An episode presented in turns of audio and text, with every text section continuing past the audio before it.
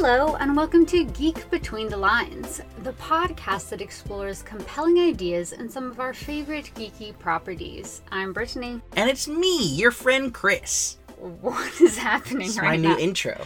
oh no, it's not. I'm trying to. that was not approved. build rapport with the listeners. It has uh, been vetoed. we're continuing with our watch through of The Magicians, and we're on season two, episode nine, Lesser Evils. Chris, can you give us a recap of what happens in this episode? Mm-hmm. After the Fillorian army deserts due to Julia's actions, Eliot agrees to fight Lorian King Idri in a one-on-one duel to end the war. When informed of Idri's impressive dueling record, Fen gives him an enchanted sword to improve his chances of victory. Quentin has been locked up at Brakebills while he has Alice in his head, and is told that he will die within a matter of days. Uh oh. Penny and Kady break Julia free from the dungeons at Castle Whitespire, oh. telling her that they found Reynard's son, Senator John Gaines. Though Julia wants to kill him, Penny and Kady stop her and just kidnap him instead, taking him to Brakebills. The news coverage of this high profile kidnapping brings Reynard to Brakebills searching for Gaines, and the magical wards fail due to a ma- magical blackout, allowing him to enter. Uh oh. As the school goes into emergency lockdown, Julia pushes Quentin into danger, planning to coerce him into releasing Niffin Alice to kill Reynard. However, the plan fails. Gaines surrenders himself to Reynard to stop him from killing anyone else, and they leave together. Back in Fillory, magical blackout caused by the damaged wellspring causes Eliot's enchanted sword to fail. Uh oh. As he runs from King Idri, the two connect over their shared difficulties as kings and mutual physical attraction. Uh oh. To save Eliot, Margo makes a deal with the fairies to restore the wellspring in exchange for Eliot and Fen's child. Uh oh. The fairies do restore the wellspring with their magic, but then Eliot returns, announcing he's ended the war by agreeing to marry Idri and share the wellspring with Loria. As the episode concludes, Kady has Julia imprisoned for her actions, and Quentin frees Niffin Alice, who flies off into space. Uh oh. Yeah, some uh-ohs here. There's a lot of uh ohs. Yeah, fair fair number of F- F- F-os? Of F-os. Clearly, this is going to be a great episode. well, when we first go into our magic moments, what were yours from this episode? I mean, it was just so sweet and so Penny. When Quentin is pushed with Reynard, Penny jumps in to grab Quentin to teleport him out. I know. He just automatically runs through the wards towards Reynard to save Quentin. And Penny still can't do magic besides travel, right? And mm-hmm. I'm just like, oh, Penny. I mean, this one didn't actually go through, but all the other ones that have. The first time Penny saved Quentin, Quentin was like, I owe you a Wookiee life debt. And I'm like, he owes him so many now. So many. yeah, seriously. Penny gets frozen before he can get to Quentin, but mm-hmm. it's just like he had no need to go in there. Like there's no one who told him to go do it. Like it was all just this is Penny's natural reaction. Mm-hmm. He's a superhero. Super Penny. He's a super sacrificer. I love the new outfits that they wear when they go to the duel.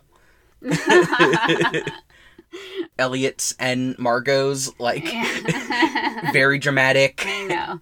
stylish. Well, and they have a they have a costume change within the song. Yes. Because it's like supposed to be the next day, and they actually change their clothes. so Exactly. it's the next day. It's so good. Yeah. And I really, really enjoyed seeing Jason Ralph play Alice. Niffin Alice. Yes, Niffin Alice. Yes. Yeah. No, Very, that very well really done. Good. uh, a lot of the intonation was very, very much Alice. Like, yeah, it was just, I think, a, a really great performance. Totally, totally. Yeah. When someone is inhabiting someone else's body, sometimes actors can do very well with it, and other times it's like it's okay, but it's not like the best. But this was really good. Yeah. Uh, and then just a couple great lines, as there tends to be. Eliot, I hereby decree, rulers done gonna rumble. Oh my god. so it's so dorky. Yet somehow even like the hesitant in him saying it like just makes it fine for Eliot to say mm-hmm. when Eliot normally is has a higher level of wit but Yes. he made it clear that he knows this isn't the best thing to say, but he's gonna say it anyway. Absolutely. Delightful. yeah. And then Margo, when she says that she's an, obs- an obsessive fan of Eliot's face, Oh my and that's why she knows something's wrong. So good. Very good. A lot of us are. Yes. Well, of several of the faces. um, and then finally, just the visuals of the magic scrying pool. Margo and the others used to watch the duel, how they visualize the magical blackout with the mushrooms glowing on the path in the forest that blink and then go out. Like, Yes. really um, effective. But what about you? What were your magic moments? I particularly love when Penny says, We are not killing a U.S. Senator, but we will commit a felony almost as stupid. Yes, true. Another thing that I really liked is in in that same scene when they are going to attack the senator or, or show the senator that magic exists. I mean, that's just fun that you get to see them all do a little bit of magic just like very quickly, but the moment when Julia just like so effortlessly brings fire uh, kind of like around her body into the front in her hand, you know, with her shadeless Julia persona, you know, it it feels intimidating. But to juxtapose that to where she started at the very beginning of the series, her trying and concentrating so hard to make the little sparks in her mm-hmm. hands. Yeah, I think it's just like such a contrast that we see just in a season and a half how much she's grown magically that like Absolutely. she doesn't even have to think about it. It's just magic is effortless for her, which Yeah. is yeah, really cool. And then I also really appreciated with her when she wakes up and Kady tells her that she's in this clean room and this is their solution for now. Like she has to be locked away.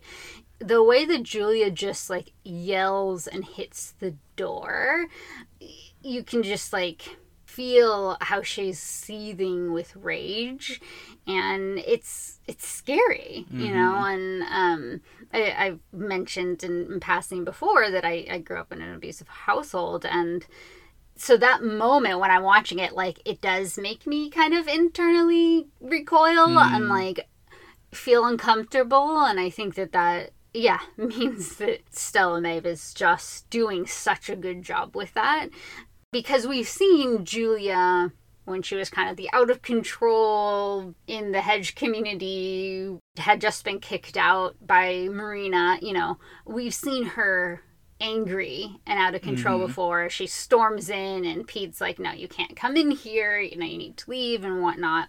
But this moment feels different from that.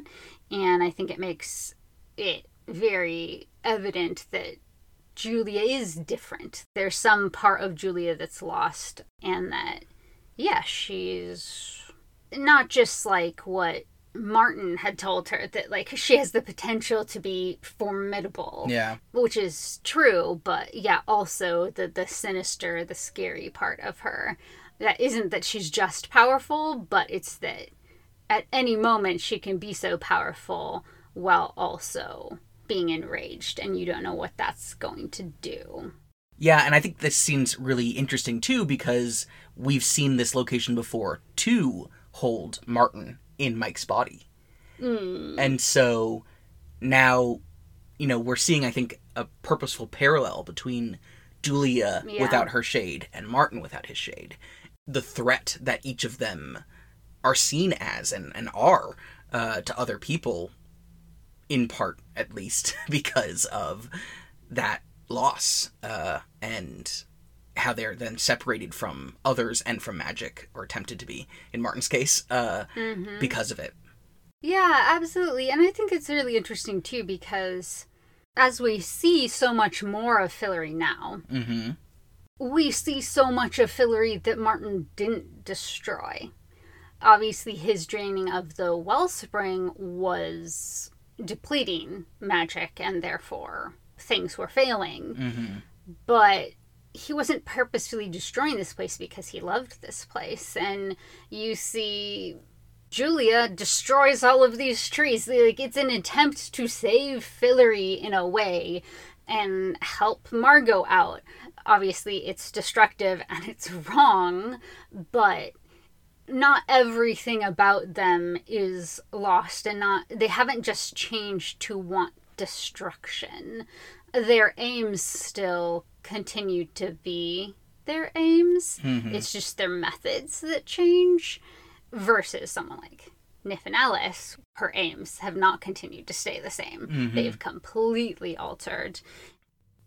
Another great moment is when Eliot is talking to Idri and he's like, I've died before. It doesn't seem to take with me.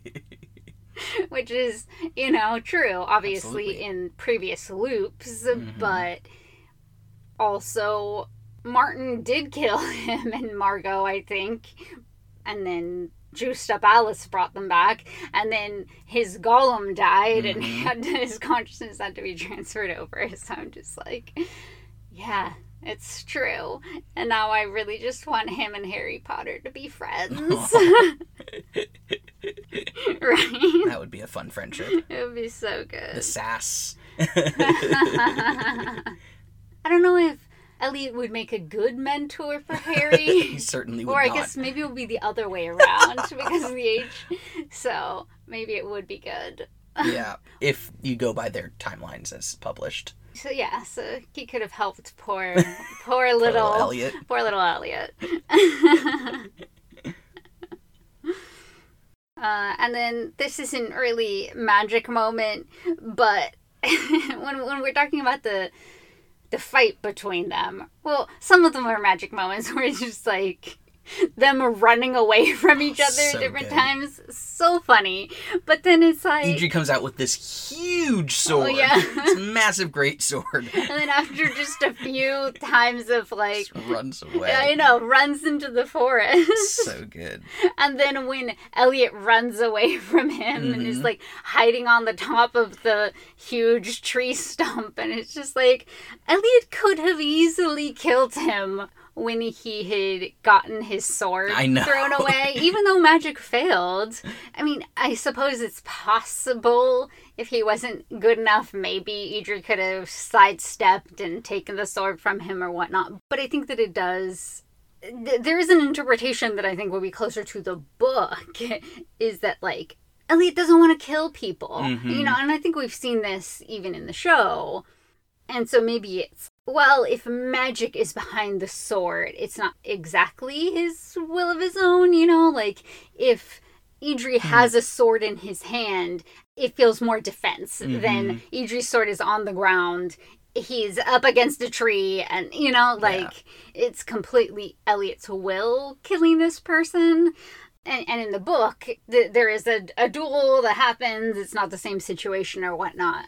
And Eliot's just like, well, I'm not going to have any of my people die for war. Yeah. I'll go out and do this, and I'm a magician, so I'll be fine. Mhm. Uh, I'll draw out the pageantry of it, but he's not going to kill another person hmm if he doesn't ab- you know if he doesn't feel like it's absolutely necessary and here in the show they kind of make it like oh how popular would i be if i did this duel? Which wasn't really his thinking in the book. It was like him being responsible. Hmm so that's kind of a, little disappointing. I mean it's funny but like i think there are more reasons there that eliot is choosing this course of action. Hmm uh, and also, you know, if they really just wanted to kill him, if he's able to use a magic sword, would he be able to use any other weapons? Does it have to be swords? Because if not, why don't you just bring Margo's gun?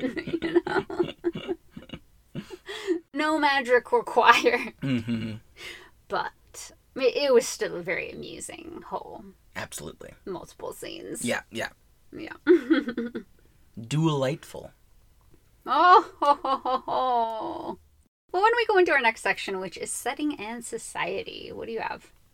Yeah, there's a few interesting ones for this. Uh, for one, we find out that Fillorian kings and queens can have one spouse of each gender, which is interesting because it's in some ways progressive Mm-hmm. of, you know, having multiple spouses, of queerness being accepted and acknowledged, but it's also cisnormative where you can have one of each, but it's like, okay, Each well, way. yeah, exactly. Does that mean that I could have as many partners as there are people who identify as different genders? Like, Yeah. you know uh so yeah i just thought that was that was interesting we also get introduced to sexually transmitted ly- lycanthropy this episode yes, of uh, course we do. which is just exactly how this series would utilize werewolves it's it's the return of Josh. josh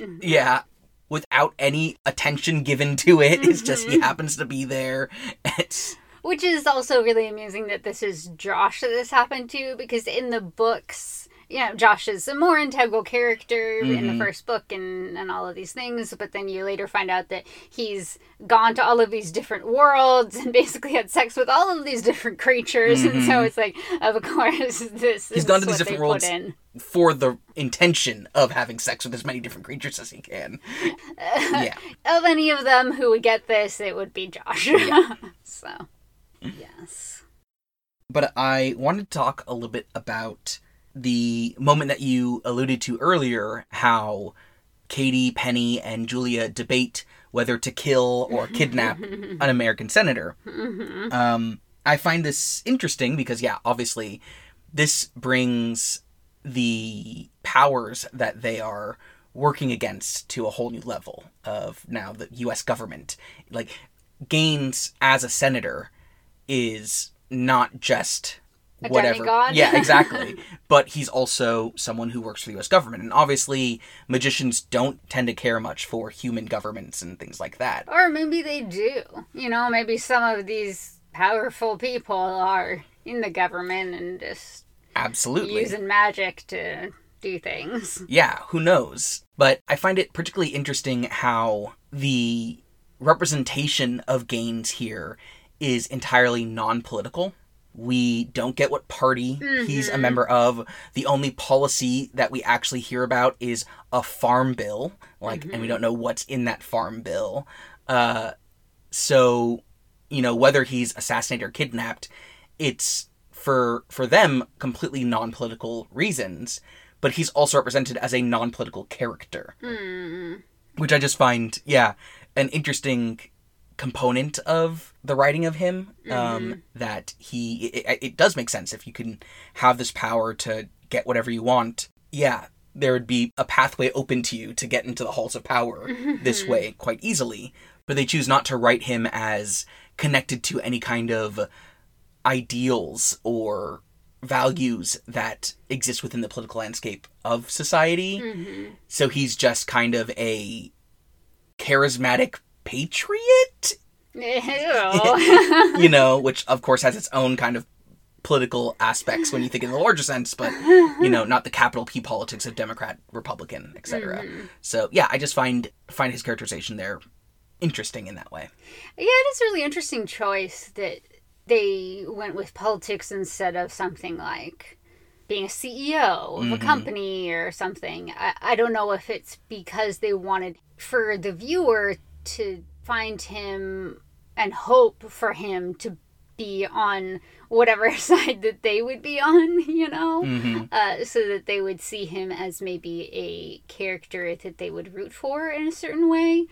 Whereas if it was clear he was on one side or the other of politics.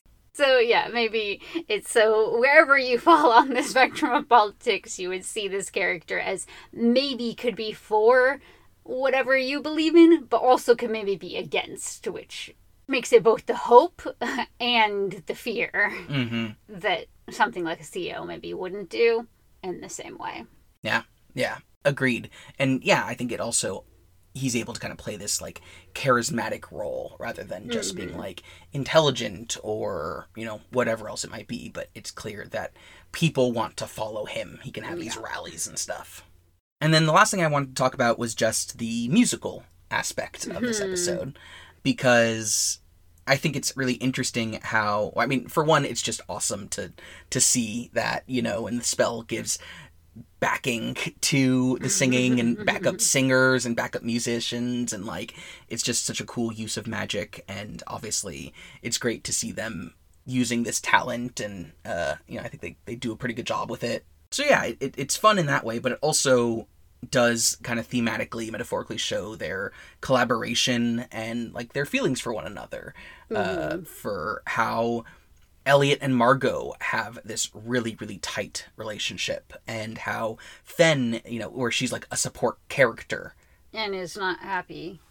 yes, and is unhappy, and yeah, I just I find it a really fun one, but it's also something that I know I don't understand everything of because I've never seen Les Mis. So, as much as I can try to listen to the lyrics and things like that, oftentimes I'll I'll miss it because I don't know it that well, and I'm just lis- you know listening and watching and, and things like that. So, and I just don't know the context of why each character in the original song was singing what they were singing and how that connects to the representations that they're supposed to be personifying as uh, they sing. And so, yeah, I just kind of want to point out that like though we as a podcast clearly dive deep into the things that we're passionate about, this is an example of a passion that I don't have reference for and how that can make me lose some of the themes and ideas that are being communicated. Mm-hmm. And yeah, that just makes me think about why we do like the things that we do like uh, when they have kind of self-referential or referential to other things that you like, which The Magicians does quite a bit. Uh, you know, referencing Harry Potter and Star Trek and all sorts of other stuff. But it, it, it's impressive that even for me who doesn't understand the references, I can still really appreciate some of the messages that are in the song. Yeah, I mean, it's it's a big like ensemble number. So even though I've seen the show performed live as well as I've seen the movie rendition, unfortunately. Um, so I know like who Fen is playing in in this. and, you know, so I know some of them, but like not every every line. Yeah, and so some of the, some of the other moments I'm I'm not that's that character or whatnot because I've I have only seen it twice, but um yeah, it, it's an interesting choice because some of the lyrics could work and whatnot, but then at the same time in the context, the protagonists of, of the show are people who have been disadvantaged Mhm. by the system. You have a sex worker who is dying from disease. You have someone who was imprisoned and is being chased after the fact by law enforcement and stuff like that. And so I'm not sure that it goes exactly with what's happening here because Mhm. Fillory here is in some ways maybe the oppressor in a way Absolutely. uh, the monopoly over the wellspring, over different resources of Fillory. Obviously, the kings and queens are the colonizers, and so I'm not sure that it actually translates to some of the messages actually in Les Miserables, but uh, it's still a fun number. yeah, absolutely. That's that's really interesting though. I'm, I, thanks for for sharing all that. Yeah, I mean, you know, you know, it's it's people fighting against the powers that be Right. and inequality and whatnot. So, Ha ha ha. you know, important things. Yeah. What are your points for setting in society? Yeah, so I, I just love the moment that this is, I I believe, actually the only moment that Kady goes to Fillory, Mm, which is yeah, fascinating in its own sense, but. Aside from that, she's looking around Castle Whitespire and she's like, Eliot is actually the king of all of this. And Penny is just like, proof that there's no justice, which is a really interesting comment. It's just a very side thing, but it's these two characters who have grown up with so much disadvantage and so much suffering in their lives. mhm. Kady's mother was, we find out later, I believe, if, if we haven't already, that she was a stripper, if not a sex worker as well, and grew up in poverty and Penny in the foster care system. And so th- this is part of why Penny and Kady get along well Mhm. and can get so frustrated and just not have time for some of the others. You know, from their eyes, they're walking around looking at all of this, and it's like they're still struggling. Mhm. And it's not that Eliot isn't struggling, but it's just like to see how is this the circumstance that we've landed in, and how is it that yeah, even these people from Earth are ruling this kingdom, and you know it it. It's just a nice observation coming from these characters. Absolutely. And then I was also thinking about you were talking about before John Gaines being this political but al- also nondescript political character, but just kind of an idea of the dishonesty that is in politics i Mm. think is is brought up here because when margo and eliot are talking to the, the council and saying that so many people even Fillorians are enraged at the tree genocide that happened and they're like oh thank god that there aren't polls here in Fillory and all of that but Tick Pickwick says you know, perhaps we could use a less incendiary term, arbicide, instead of genocide, right? And so we see the sanitizing and watering down of language Yeah. intentionally to portray something different and to distance people from the horrors that actually took place hmm you know, and how, yeah, it's dishonest for the sake of politics, for the sake of image and support. And then you have someone like John Gaines, who Penny says he did a psychic reading of, and he believes every word that he says, Mhm. which is a fascinating idea because who do we think that really believes every word that they say? The idea that you can do a psychic reading on a politician and know if they actually are just lying to you or not, hmm or if they actually intend to do what they're saying they will, is fascinating. And even though John Gaines believes every word he's saying, we find out that, well, things just work out for him because of his powers. hmm And because he doesn't know he's a demigod, because there are powers at play here, even his own honesty isn't exactly honest, which is, yeah, I think interesting. hmm Yeah. Yeah, it's a it's a really interesting character. I'm, I'm looking forward to tracking him more in the coming episodes. hmm Uh, because coming to terms with that knowledge is is an interesting one if you are sincere. hmm And you know, we we've seen another version of that kind of power with Kilgrave in Jessica Jones that hmm that David Tennant plays as a character who grew up with the power to tell anyone to do anything and they have to do it. hmm And in his case, he is sociopathic with that power. And he argues that it's the power made him that way. And so for me, I, I'm going to probably kind of think about this in comparison to that representation Mm. um, because they take a similar premise in, in two different ways. But yeah, it, it's it's a unique character, one that didn't exist in the books, and so a great addition, I think, to the show. hmm Well, and I think uh, an, an, another interesting interpretation could be like him coming to terms with his white privilege or white Mm. male cis straight privilege. That it's like, well, things just worked out for you. hmm You don't have to fight as hard as other people do to get the same things. Yeah, that demigod privilege. Mm-hmm. It's yeah. helpful. Yeah. yeah, and another thing, just to, I mentioned before that I would be keeping an eye on Margo and internalized sexism and or how she projects that onto other people. hmm And her telling us when they were watching the duel that was taking place in the forest. And she's like, I'd give you an update, but I hate seeing boys cry. So we see another moment where uh, she, yeah, does have some sexism Yeah. in, in her attitudes. Or at the very least, she thinks that it'll bother uh, S. Yeah, and is willing to utilize sexism if Mm-hmm. it will accomplish that. Yeah, yeah, yeah. Yeah. And then just lastly, very briefly, the fact that there is a super easy spell for the sword, and Eliot's just like, "What?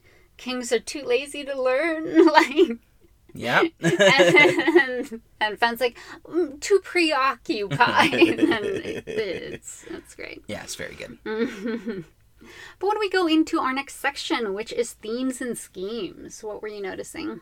Yeah, the theme that really stood out to me in this episode was how we see a lot of characters making deals or attempting to make deals. Sometimes with other characters, sometimes just willing to accept a kind of trade off, but almost always it comes with the objectification of other people.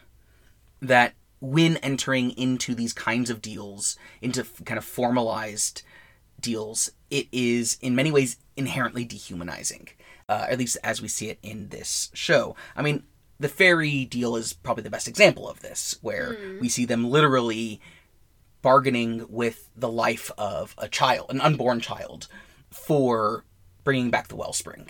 And Margo accepts this, but also clearly is unhappy about this and, and in a way dislikes herself for going through with it.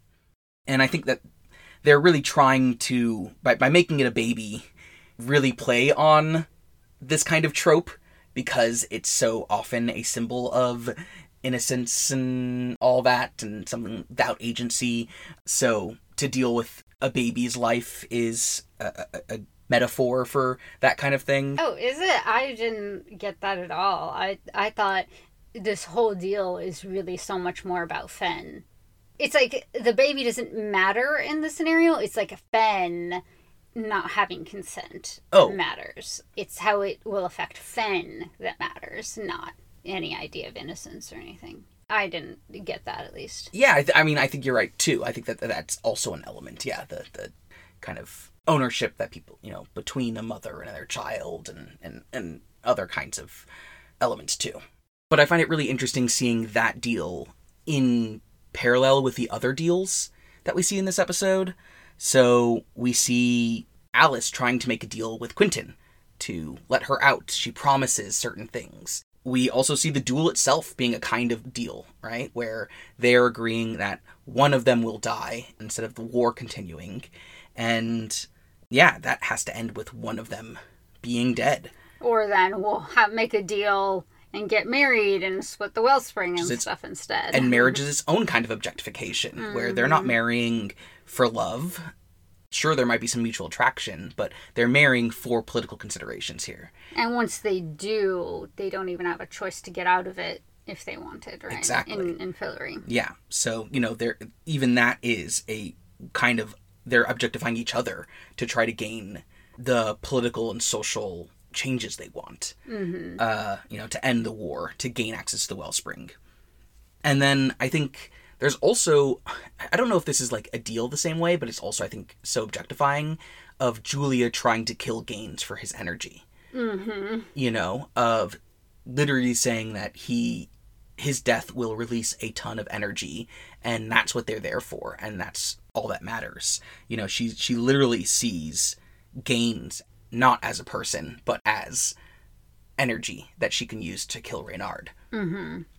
and maybe that also can connect to julia trying to use alice against reynard and use quentin against reynard. And so yeah i just i kind of see this really interesting parallel between these different elements where a lot of characters are making choices that are objectifying. And it's so different from some of the things i love about the relationships between the main cast in the show where they do all have complex personalities and relationships and they treat each other as whole people i think more often than not mm-hmm. and those kinds of relationships are one of the main reasons I love this show. And so, you know, to introduce the fairies as this mercurial deal making group, and then to see Julia without her shade as also being uncaring, I just I think it, it's helping to establish those characters as threatening and as having a a different view of people that I just find interesting. Yeah, that is interesting. And I think Quentin here actually is the person who is doing something different here because we could see Niffin Alice as dehumanized, Mm, as literally her human body was destroyed hmm and her personality, uh, you know, everything it almost seems like was destroyed. Yet Quentin treats what Alice is now as a person Yeah. that will not be objectified in the most literal sense of being boxed. Mm, He chooses to not control her hmm or let her never be able to make any decisions if they both die. He chooses to let her go and, And to trust her. well, I don't even think it's trust, but I think it's to hope. Yeah. To hope that what she said was true and that she doesn't want to just go hurt people. She doesn't want to kill them all or anything like that.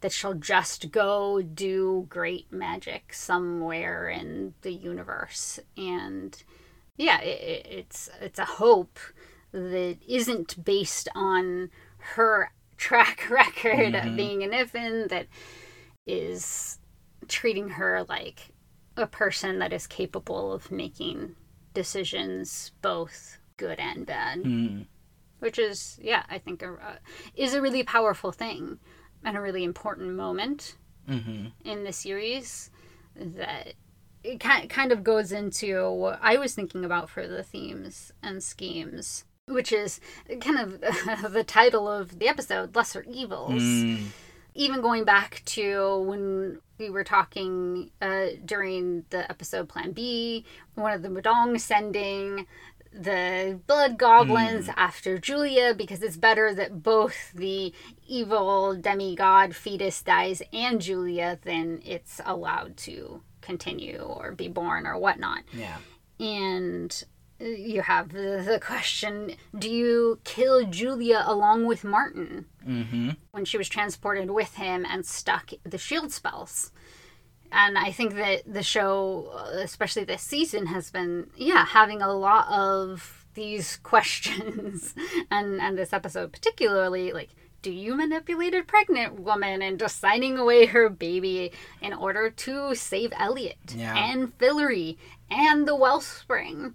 And if you save the wellspring, that means you save magic, you know? And so it's like, this would be the lesser evil, but does that mean it's okay to do? Yeah. Just because it's lesser evil? And, you know, do you feed Quentin to Reynard to coerce him into making a decision he doesn't want to make, even if it would save his life? Yeah. Do you imprison Julia at the end of the episode? Yeah. Uh, yeah, wh- what is the lesser evil in the circumstances? And it seems like they're often trying to do the lesser evil in the circumstances, but that doesn't mean that they're not still doing something bad. yeah.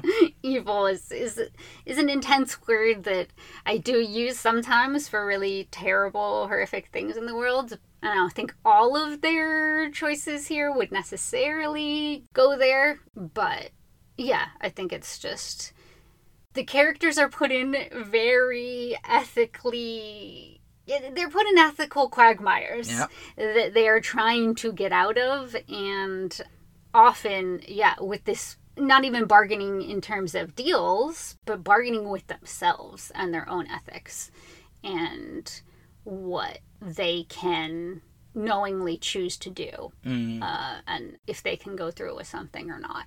So yeah, it's it's interesting idea that I'm curious to see if that'll be more in the rest of this season. absolutely. Yeah. Another thing that I think is interesting is with the fairies because in the episode Mark was like, oh, "Did I know there were fairies? Like, oh, so exciting! There's fairies!" And it kind of harkens back to the first episode of this season with the witch in the gingerbread house when she mm. said. Things only look whimsical Yeah. in Fillory. And at the end of this episode, we have the ominous, like, hanging fairies that are, like, just slightly hovering. Um, Behind the throne. yeah, that Only Margo, Margo can, can see. Yeah, yeah, Yeah. yeah. But why don't we move into our final big section, which is from another point of view? So, who did you bring to talk about? Yeah, so I want to talk about Eliot, our High King. Yes, our champagne. First of his name. As he is thinking about what to do about this war and then about this duel, which is his his idea. And it's funny to see him originally excited about the prospect of a duel. Overly confident, thinking this is the best decision ever, until he finds out that King Idri has won 12 duels or whatever. And then he starts getting quite worried and anxious and scared about it. And I think that leads to this this really great scene between him and Fen. They've already, you know, had some tension this season because because of her and the Foo Fighters and because she's pregnant and so there's, you know, tension and stress in their relationship. Yet she comes in and yeah, she gives him what ultimately saves him, this sword that's been magically enchanted so that he can wield it even though he has no idea how to wield a sword. and he first says that he feels marginally less fucked hmm. uh, because of that, which, you know, that helps ease some of his worries. But I also really love when he says that he will really try not to die again. Mm-hmm. You know, later on, he, he makes the great quote that you mentioned mm-hmm. about it doesn't stick, but here he's being a bit more serious that, like, he has put himself at risk and he has been hurt in ways that have clearly impacted Fen in really negative ways mm-hmm. and have hurt her. And that even with the betrayal that he feels from Fen and with you know the tension that's gone on between them, he sees how she still cares about him, how she's still helping him, and he doesn't want her to be hurt. So he will try not to die for her, you know, at least in part for her, which I think is just such a great part of Eliot. He says this later on too. It's it's not just that he's afraid of dying, but he's afraid of what will happen after he dies to all those that he cares about. Yeah. And as someone who can be very socially motivated to help people as well, like I admire that a lot about Eliot and I wish that Eliot cared a bit more for himself, but He does have the low key constant death wish. Exactly.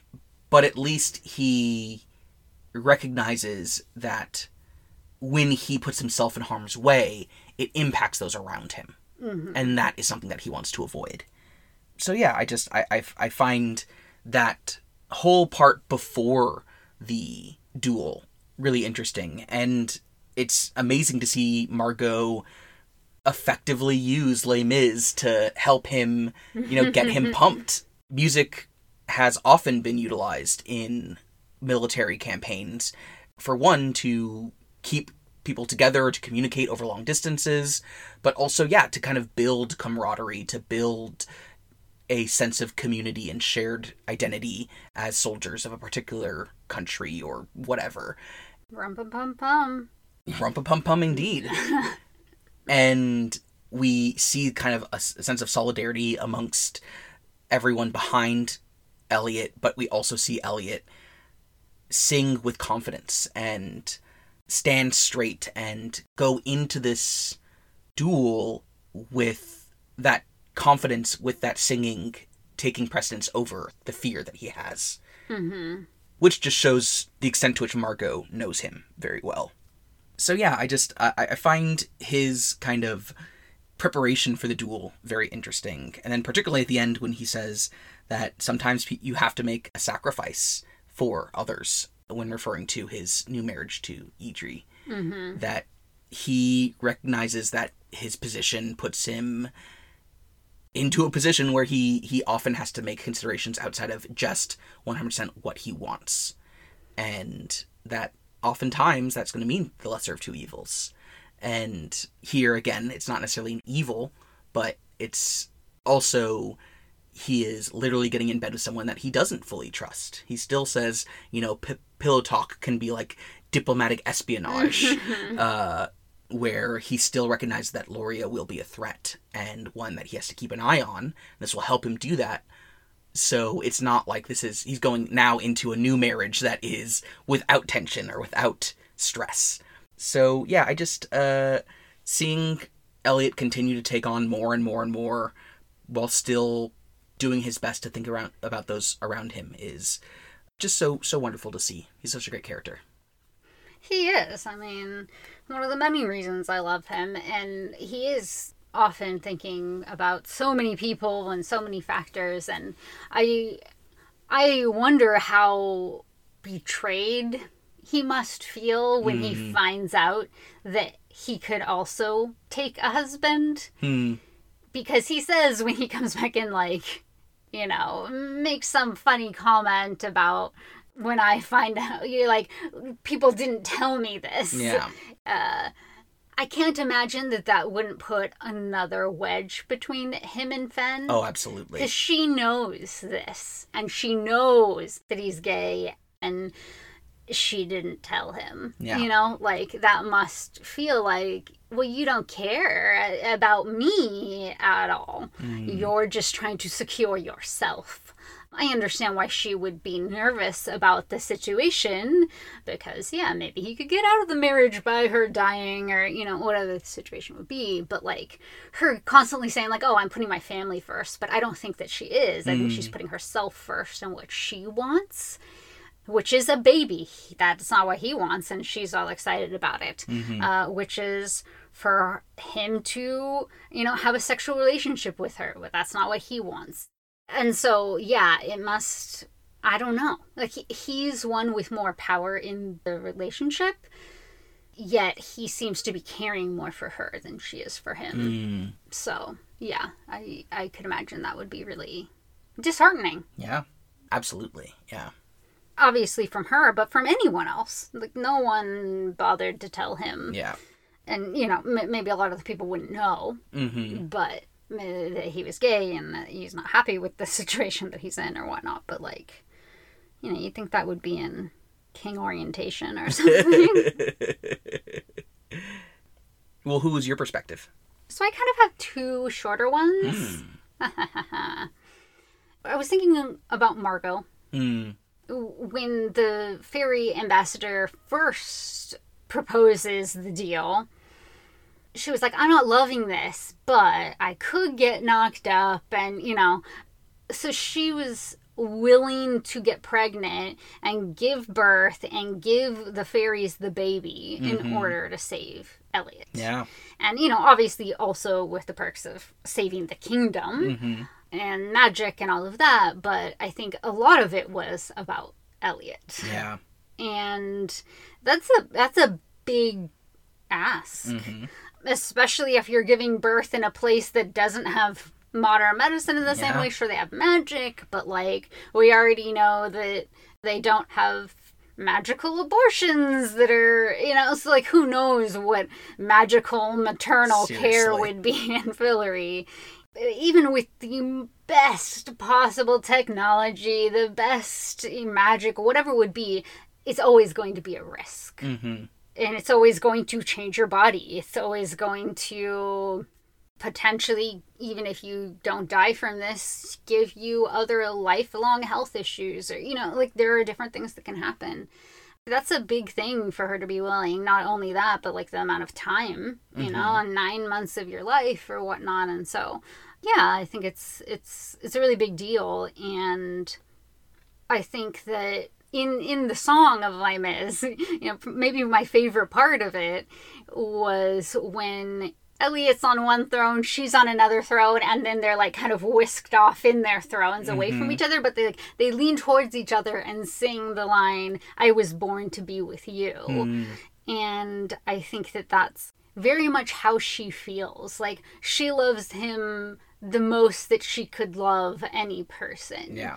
she just wants to be with him and rule with him and wherever he is she wants to be able to be there too Yeah. because he is her best friend and they get each other in a way that maybe she doesn't find with anyone else and so she's willing to make this huge sacrifice then when that's not the deal that's on the table it must have been a really difficult decision for Margo to make. And I think why she made it is because she doesn't believe that Fen cares about Eliot or Fillory enough to knowingly agree to the deal. Hmm. Because if she was confident that Fen would be would agree to it, then she probably would have told her about the deal, but she was not confident in that. Yeah. And and I think that she's probably right. Mm-hmm. I think that Fen probably wouldn't have agreed to it, which is sad because if you really if you really care about Fillory and you care about this person you're married to and whatnot, then you know you should save them if mm-hmm. you can. And so then Margo goes to manipulation to get the result that she wants and the result that she believes is best overall. And you know, I get that impulse. I have a mind that can be manipulative or can see manipulative ways of getting things, but I try to not act on those things. And so I can like see how for her she can see this path. She knows that she can accomplish it through manipulation Mm-hmm. and she judges herself for it when she actually does it. But in the end, she would rather that than lose Eliot Mm-hmm. or even have the potential of losing Eliot. And so, yeah, I think it it's hard when you can see the path and then to choose not to take it at great personal sacrifice, which would be her most loved person. Yeah. Um, and, and, you know, now she's the queen of this non kingdom and, you know, everything else bad that could potentially happen. But, um, yeah, I think it's. She'll take the self hatred in that circumstance. And if she has to sacrifice Fen's happiness to keep Eliot alive, she'll do that. And Absolutely. it's not a good choice, it's not a loving choice, but I understand why she's making the choice and why it would be so tempting to make that choice. Yeah, absolutely. And it, I mean, I just I love her character so much because she is the character who would make that choice mm-hmm. and who does some things to to try to think about it and to talk to Fen about it and you know, Jess says like, "Would you be willing to do anything for Eliot?" you mm-hmm. know, but she doesn't go all the way as you mentioned because yeah, maybe she doesn't have that faith in Fen. Well, she doesn't specify. It's fair. Yeah. when somebody agrees to do anything, it is fair. It's still a bit diabolical, Yeah. but you know, don't agree to anything if you don't mean anything. Yeah. Which is why then when the ambassador says something Mm-hmm. like, you know, that was very wise or that Or was skills very Yeah, or- exactly. And she says that she's a manipulative C word, like Mhm. she recognizes that this is not the best thing to do, but she also recognizes it had to happen. And and that's one of the things that I, I really like about Margo's character is that Margo's character doesn't always think that what she does is right, Mhm. but she understands that it needs to be done, and if something that isn't right needs to get done, she'll do it. She's Yeah. the person to do it. And that's a very, very interesting and compelling character. Yeah, absolutely. And, you know, maybe in some ways the in a in a nationalist sense, which usually I'm not for. but like maybe what Fillory needs, even if it's not good. Yeah. But if the goal is to keep magic, if the goal is to keep Fillory a kingdom running, blah blah blah, then like they need Margo Yeah. to do that.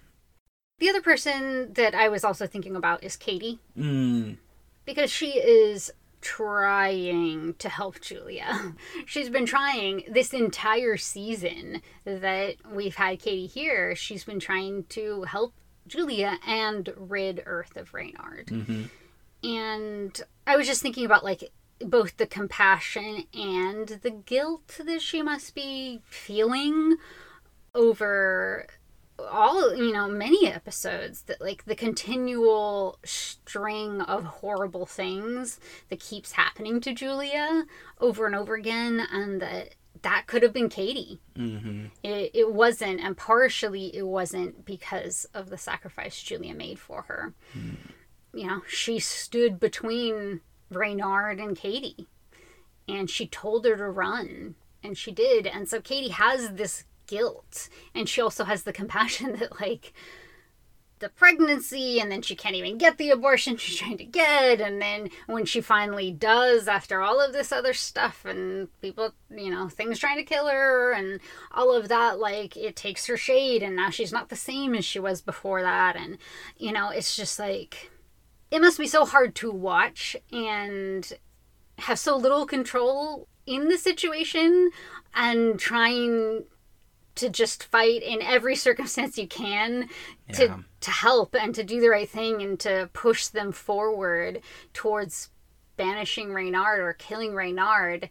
There's just continual roadblocks and so in the midst of that when Julia has her shade gone and she's not acting exactly like she used to and there are more questionable things going on she chooses to see the good parts of Julia, the parts of Julia that are still there, the parts of Julia that thanked her Mm. for everything she's done for her, the parts of Julia that is still trying to get rid of Reynard.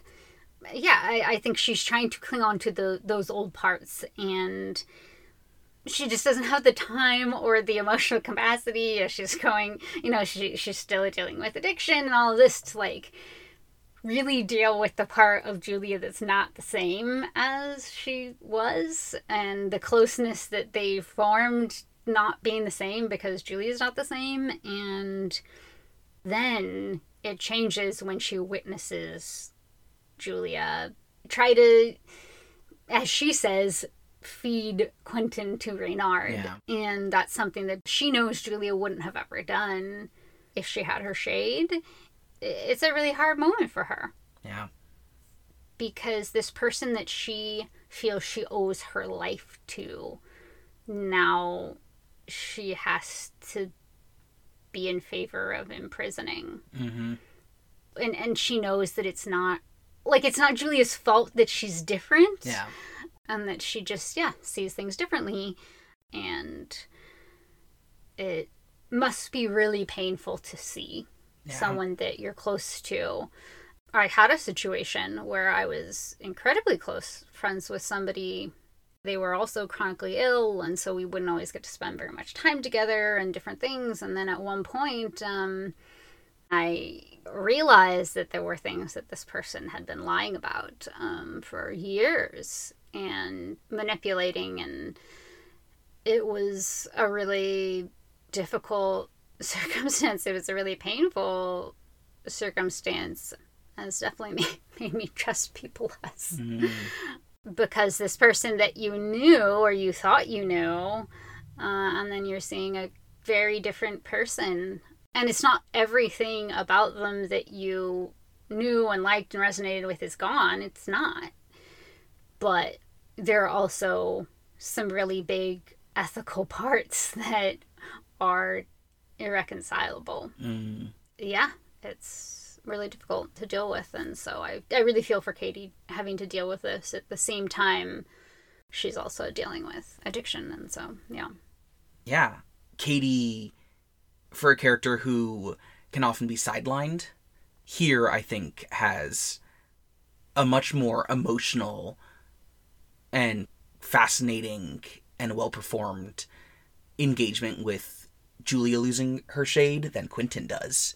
You know, when Quentin's worried about Alice, you know, and that's really all that's on his mind, literally. Um, yeah, so so Kady really I think drives home the betrayal. We don't even see Quentin confront Julia after she pushed him to Reynard. Yeah. We see Kady do it. And yeah, I just find that that scene really, really powerful. And and as you mentioned before, Julia's performance is great, but I think Kady's performance is great too. Mm-hmm. Oh, Kady. Oh, Kady. Kady and Penny, they always have to deal with all these people and I decisions. I mean, I guess it, I, I feel like Kady, Penny, and Eliot are all like, let's clean up the messes that all of these other characters keep making. They're the camp counselors. Yeah. to keep an eye on everyone and are still drinking at night when all the, the kids go to sleep. Yeah. But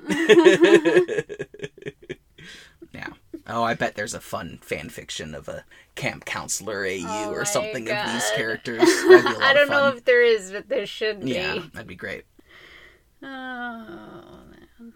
well, why don't we return to the title of the episode to close out? What do you think of Lesser Evils? Yeah, I like it. I can't remember a time in the episode they actually use it or talk about Yeah, I don't think choosing so. the lesser evil, Mm-hmm. which I think would make it stronger if in one of the conversations that we've been talking about someone says something like that so that it actually has like at least one moment that highlights it even more than like everything else that thematically connects to it. That's funny. I feel opposite. I'm like, the show is leaving it to the audience to do the work. Yeah, well, I'm lazy. I'm like a king. I know. I was just gonna say. uh so You're not preoccupied. Yeah, but I, I mean no, I'm kidding. I'm not just saying like someone should have just been like, well, I have to choose the lesser evil. But like, if they could actually have written a conversation that utilizes that in a clever or interesting way, I think that would make it stronger.